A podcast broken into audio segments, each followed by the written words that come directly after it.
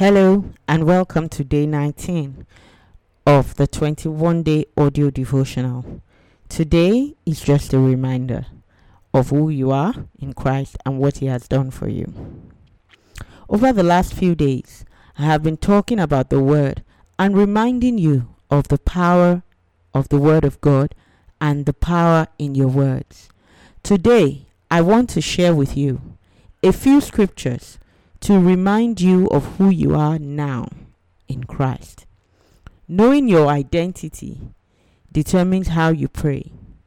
The way a slave would ask for something is very different from the way a son would ask.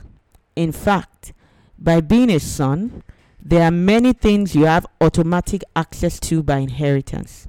You are a son of God by your faith in Jesus.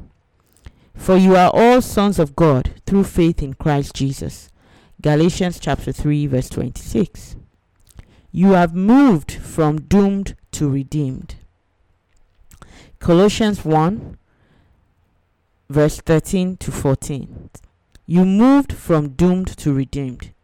He has rescued us completely from the tyrannical rule of darkness and has translated us into the kingdom realm of His beloved Son. For in the Son, all our sins are cancelled, and we have the release of redemption through His very blood. Colossians one, thirteen to fourteen. You are the righteousness of God. Second Corinthians five, twenty-one. For He made Him who knew no sin to be sin for us, that we might become the righteousness of God in Him. You are God's very own masterpiece. Ephesians chapter two verse ten. For we are God's masterpiece. He has created us anew in Christ Jesus, so we can do the good things He planned for us long ago. You sit with Christ in the heavenly places. Ephesians chapter two verse four to six. But God, who is rich in mercy, because of His great love with which He loved us, even when we were dead in trespasses, made us alive together with Christ. By grace you have been saved, and raised us up together, and made us sit together in the heavenly places in Christ Jesus.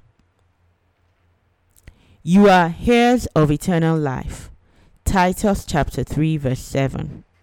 That having been justified by His grace, we should become heirs according to the hope of eternal life.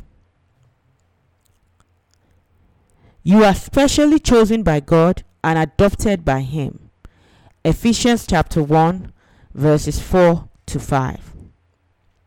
Just as He chose us in Him before the foundation of the world, that we should be holy and without blame before Him in love, having predestined us to adoption as sons by Jesus Christ to Himself, according to the good pleasure of His will.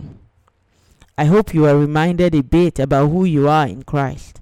Thank you for joining me today, and we continue tomorrow.